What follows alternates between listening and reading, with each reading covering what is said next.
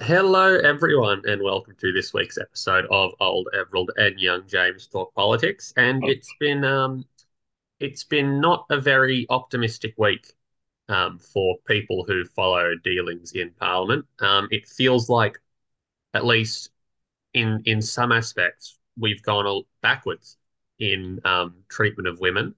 Uh, we've gone backwards in sort of women's safety.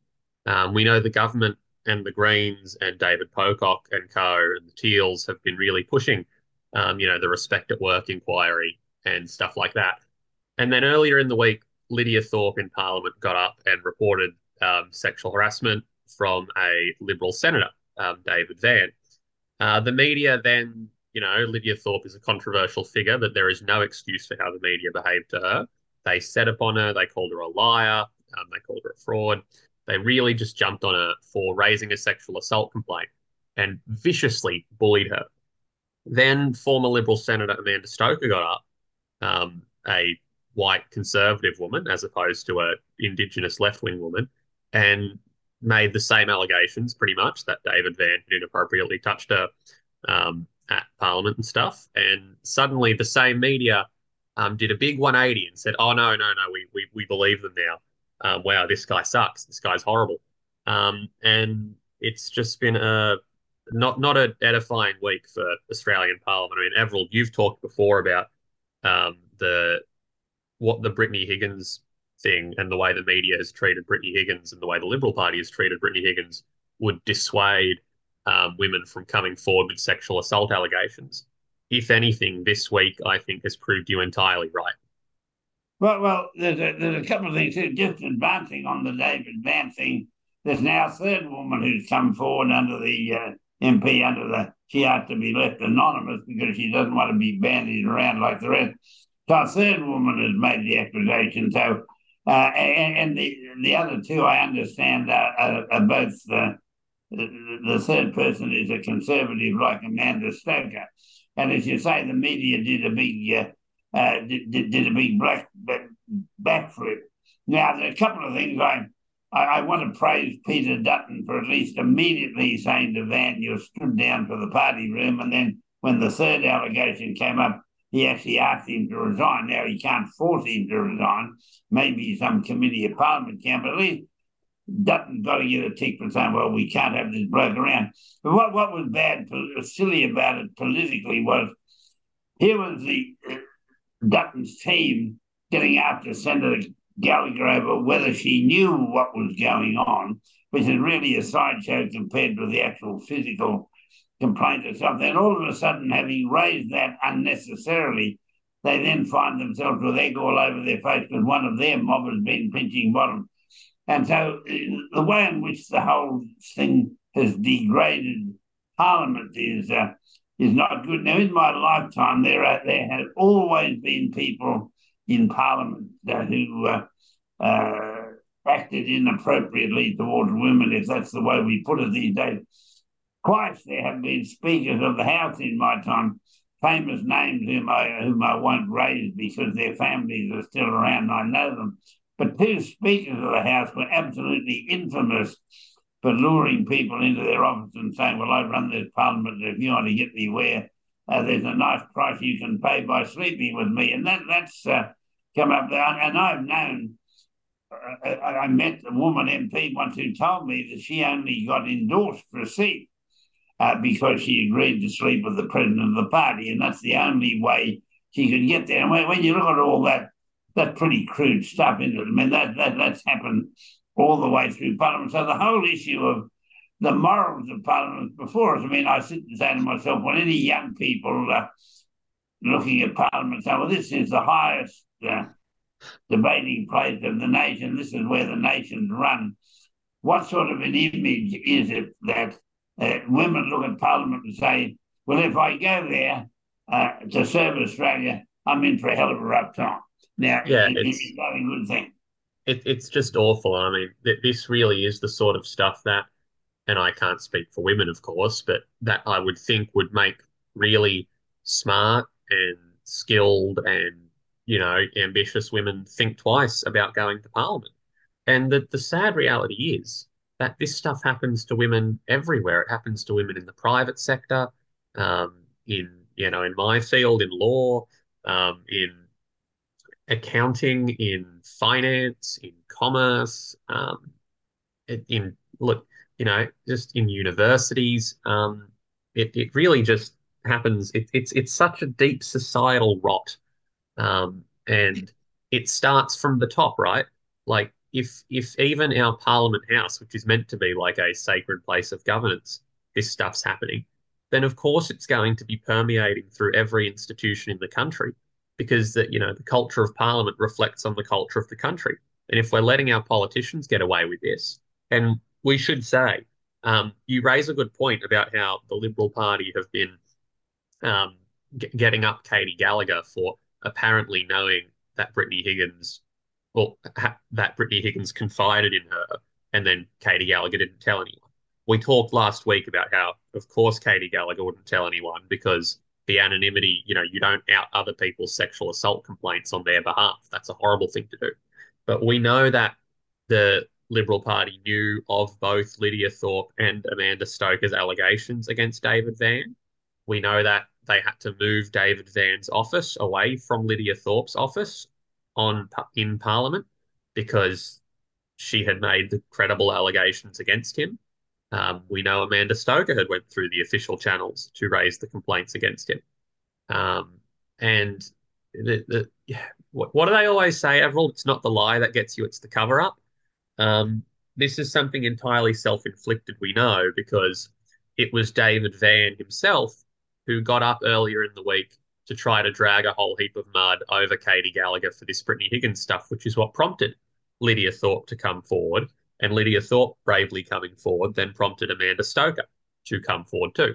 So the the hypocrisy and the flagrant disregard for women's safety in the name of political point scoring um, and like you say, it's generational too. It, it goes back as old as Parliament's been around. I, I just, as a, as a young person, this stuff is so uninspiring to see um, from Capitol Hill, and I imagine I'm not the only person who feels that way.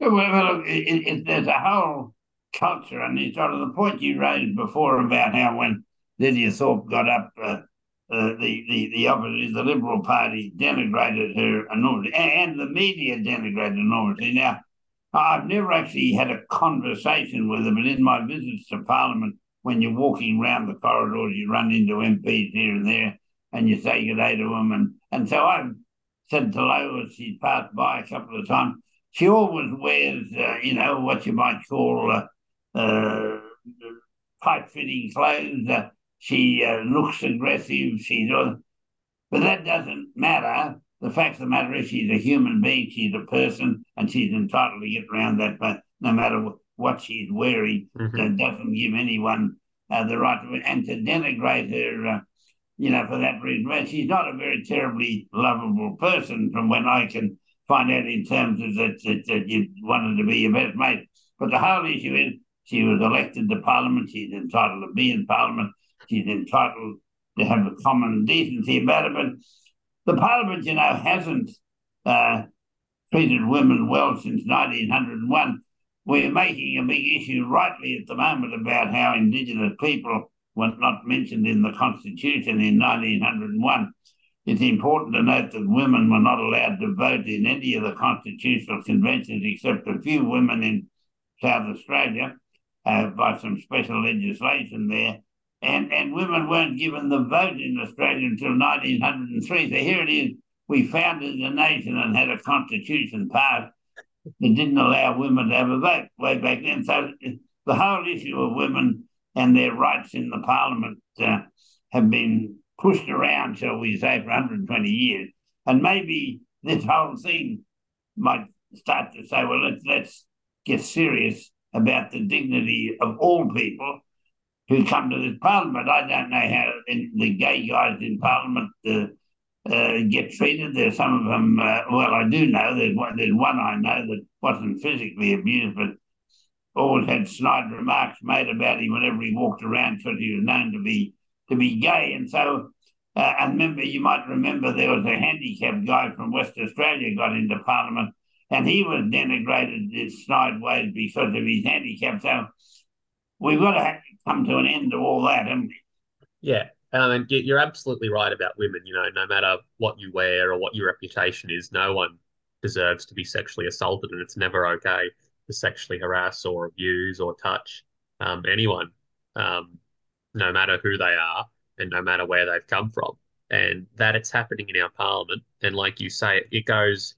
Um, it's it's you know so many diverse identities. We we had uh, Pauline Hanson making a mockery of the Muslim community um, by pulling a stunt where she wore the burqa into Parliament as like a as a trick, as an insult, as a game.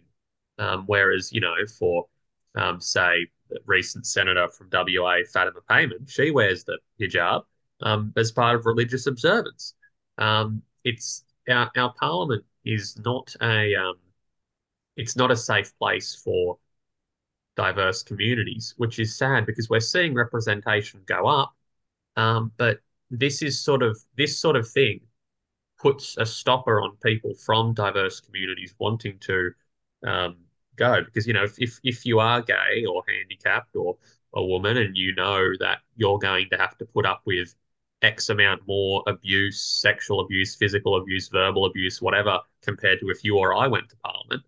Um, it's it's just not fair. It's um, it's a it's a national disgrace, realistically, and um, you know, it's the the attempts to both sides this from the um the opposition have been pretty pretty rancid. I've thought because that you know the call is coming from inside the house. The the rat in this story is in their own ranks, and I don't doubt that um you know, the Labor Party has had their fair share of troubles with people who are bullies or um, sexually um, deviant or whatever um, in in you know the Labor Party yeah, too. I, have met I've met a, I've met a few of them in the yeah Labor Labor Party ranks in my lifetime. I can say at the moment that I don't know of any lurking yeah. around at this stage.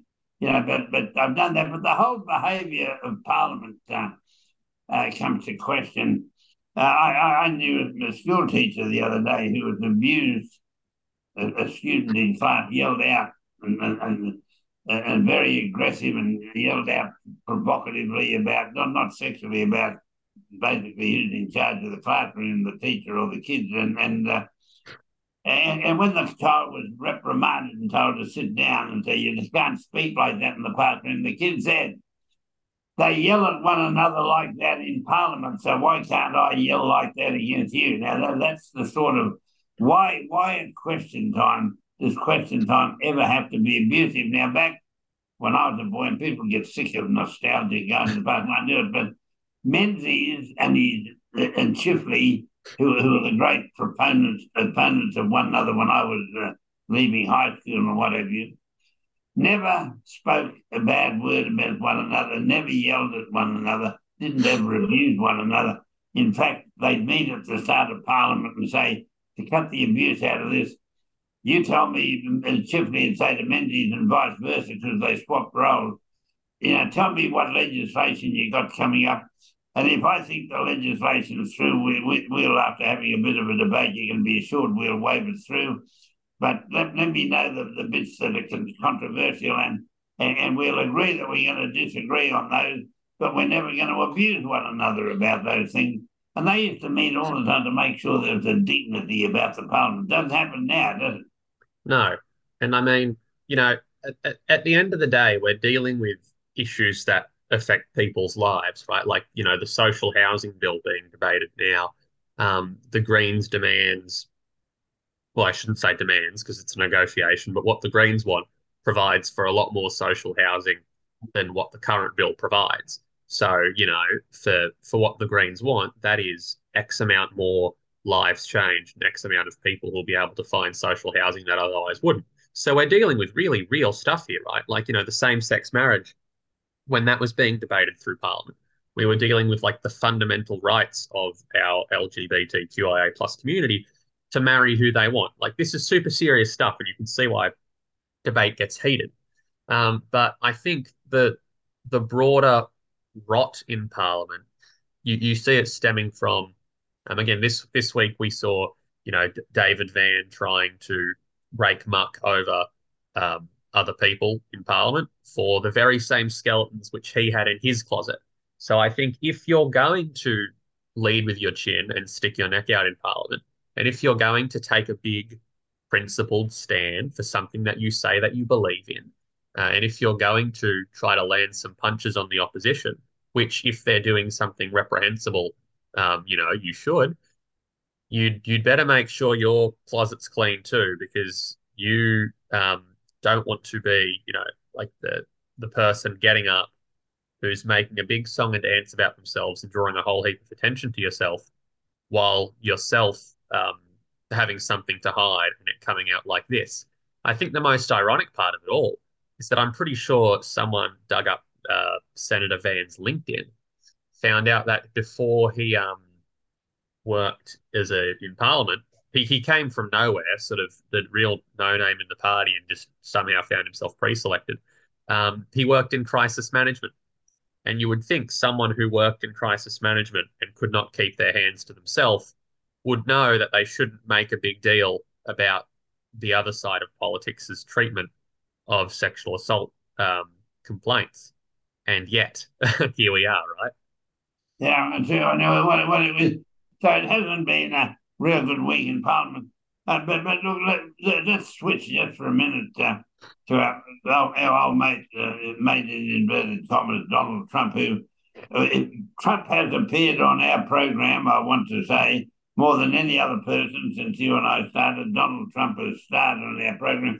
I just want to raise the matter of this week that, you know, he was arraigned for having classified documents that threatened the security strewn all around his house in the bathroom and denying it. And well, and so now he, if, if he's convicted, he could he could wind up in jail for the remainder of his days under the existing laws. The judge does not have to think up what he could. Mm-hmm. And so here we are in this. But the phenomenal thing is that immediately afterwards he rose in the polls and his opponent DeSantis went down in the polls. And so, because Donald Trump was arraigned, you know, down there in Florida, uh, he goes up in the polls, and you've got to say to yourself, uh, what sort of a voting community is there in America where this happens? And then there were some commentators saying, well, Biden should have stopped uh, this charge being made because all he's done is given more fuel to Trump. Well, the whole issue is that a president, if, if the attorney general in the government says a person has committed a crime and that's a, a legitimate crime, you can't have the president saying, oh, we'll shut this up for political reasons. And no, no, no president worth his salt can do that. So Biden just had to let it happen uh, because that's the justice. But it, it is extraordinary the hold that Trump holds over that electorate such as I've never seen anyone here in Australia ever be able to do. So, what do you make of it? Um, well, the first thing, or the second thing you say, because we can cover that off quicker. Yeah, nobody is above the law, even if they're a former president. And if you commit crimes, you should absolutely face the consequences for them, regardless of who you are. Um, I suppose the thing to note with Trump's rising popularity is that's only a rising popularity in the Republican primaries to get the nomination. In yeah. general election polls since the indictment, his favorability has slipped and his ratings have slipped. Um, and Biden's have conversely gone up. Um, what this says is, I think the inference is pretty simple. Um, Republicans are psychos, which we've said on this show plenty of times before. But also, um, the other Republican candidates in the Republican race are scared to attack Trump over this because they're scared if they do so, they'll they'll piss off the the rabid Trump base. And if they were to win the nomination, then the Trump base would stay home in the general election and not vote for them. So you've seen DeSantis, who is meant to be Trump's number one competitor, um, saying, "Oh yeah, this is so unfair. Donald Trump is being persecuted by the Department of Injustice and the Biden crime family." And like, if you're Ron DeSantis, you're not winning anyone over by saying that because people who love Trump and back him to the death love Trump. But you're not like you're going to lose people who sort of saw you before as the maybe the the different the the next the the break from Trump because if if you're if you're competing against Trump and you tie your flag to the Trump ship you cannot beat him at his own game.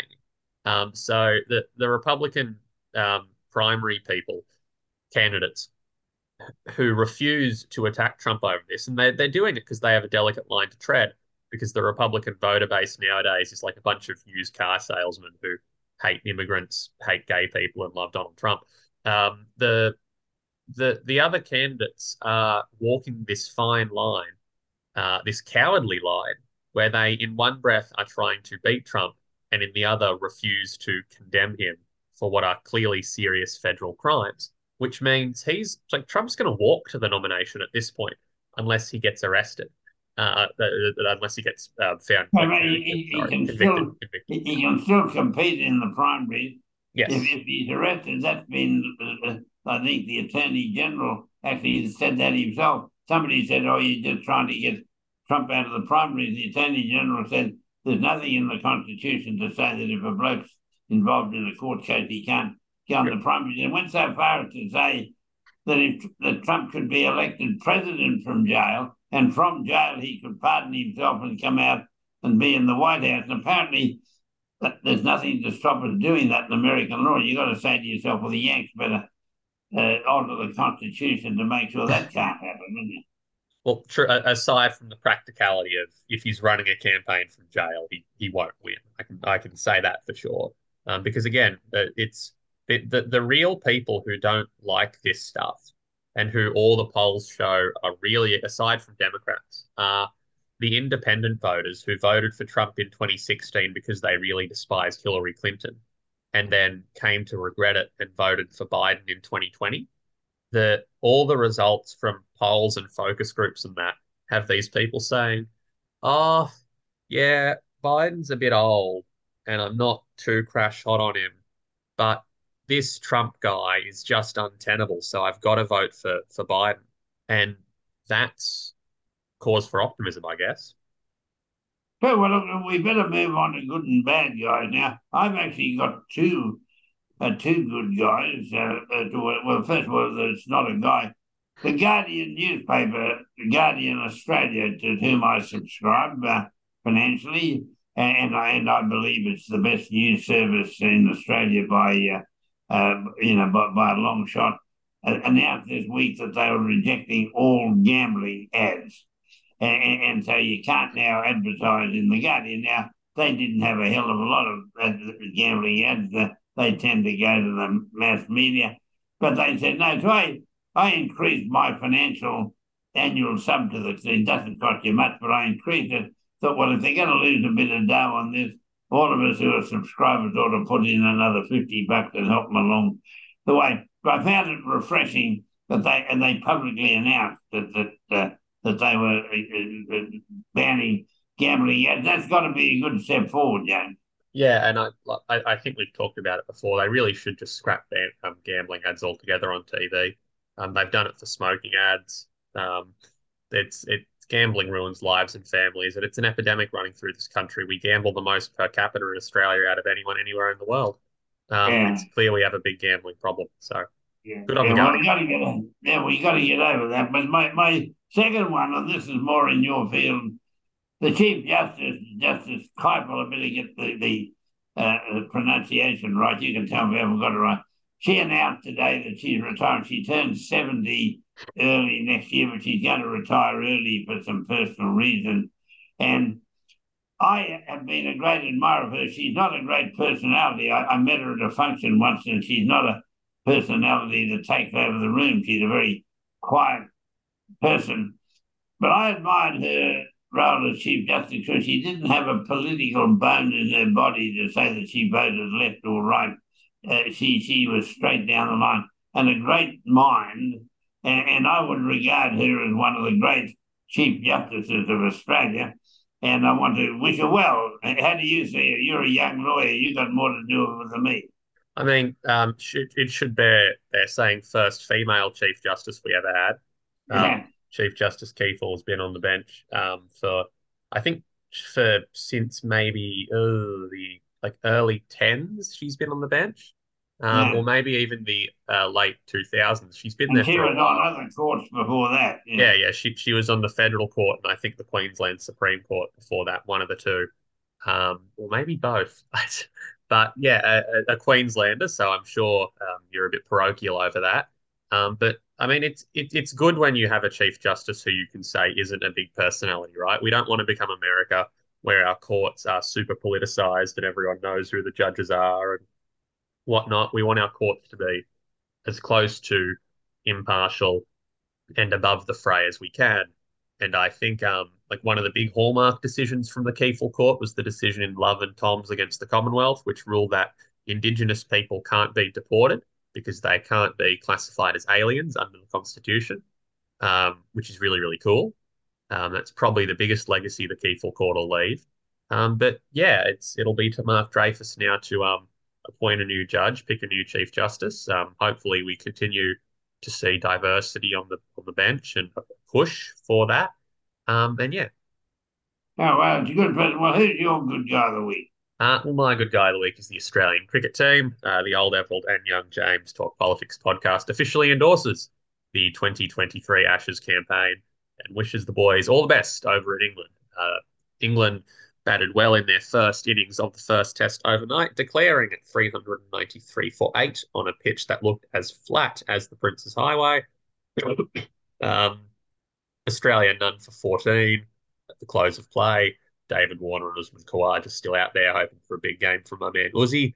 Um, but yeah, we wish the boys all the best against the uh, wretched colonial nation of generations past.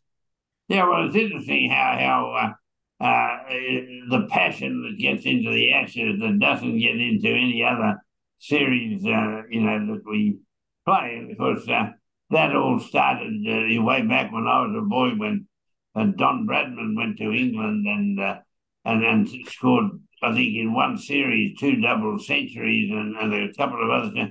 And crowds came for miles to see Bradman bat. And the Englishman who got him out ever was a national hero. And you know, so all all, all this, you know, you know, you know, build up uh, from that. Now, come, let's come.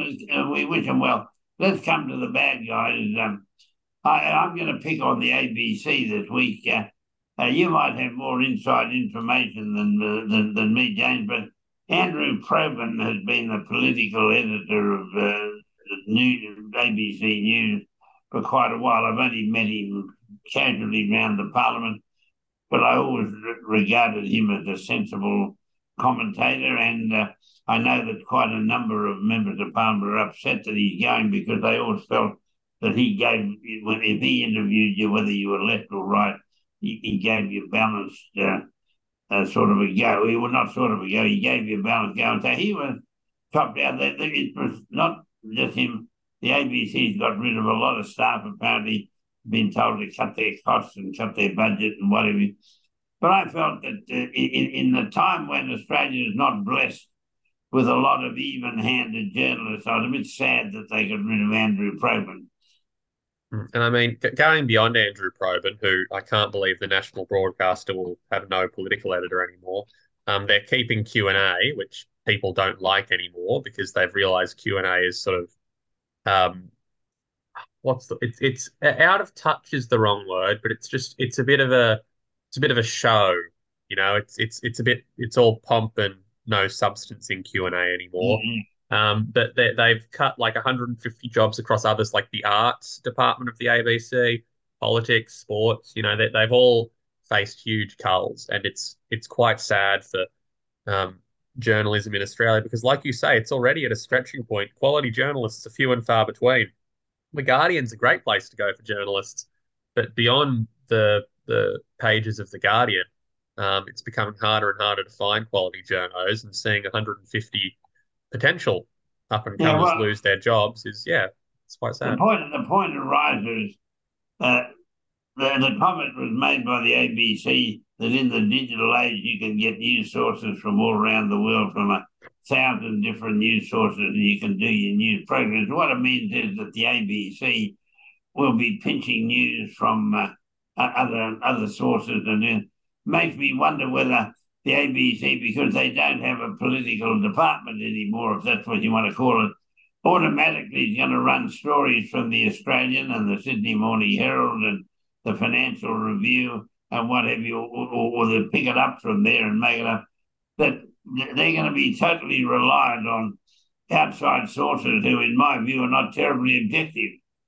No, and I mean, I, I think you're entirely right. And um, I think the my, my bad guy of the week, and I know we talked about it before, was just going to be the media at large because it, it bears repeating again just how vicious and horrible they were to, uh, to Lidia Thorpe when she came forward. And I mean, the when you know when outlets like the ABC falter or fall or shrink, it is those other outlets like news.com.au, um, like the Australian, uh, like the Fin Review, etc., um, which take up the space. Um, and you know, this week has been a horribly unedifying week for journalism in Australia, which is why the media were going to broadly the media were going to be my bad guys. But um, it's just if you know we talked about what it's like to be a politician in Australia these days if you're a young up and coming woman and the effect that would have on you to dissuade you um, from the culture in Parliament. Another thing that I imagine would dissuade a young up and coming woman from rising through the ranks of politics in Australia is how even in 2023 we see horribly misogynistic attacks on women from so many major publications.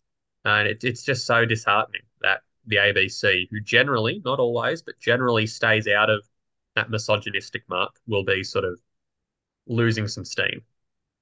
Well, it is a sad time. Well, James, James, we've had a, a good yarn for the week. It's uh, it's been interesting times, and uh, and uh, uh, uh, uh we got to see how this how this pans out. Because I think this current debate has got to be sorted out one way or another as to what is the role of women in the Australian Parliament. I think there's a bit of water go under the bridge. But it's been good to talk to you, Dave. By next week, I'm sure there'll be something to steam us up. We'll know whether or not Australia won the first test by next weekend anyway. Mm-hmm. And maybe we can pick on the coach or someone if they don't. You know, when someone loses, you can always pick on the coach, can't you? Oh, yeah, of course. Thanks for listening, everyone. Um, go the Aussies and have a great week. Ciao for now. Right.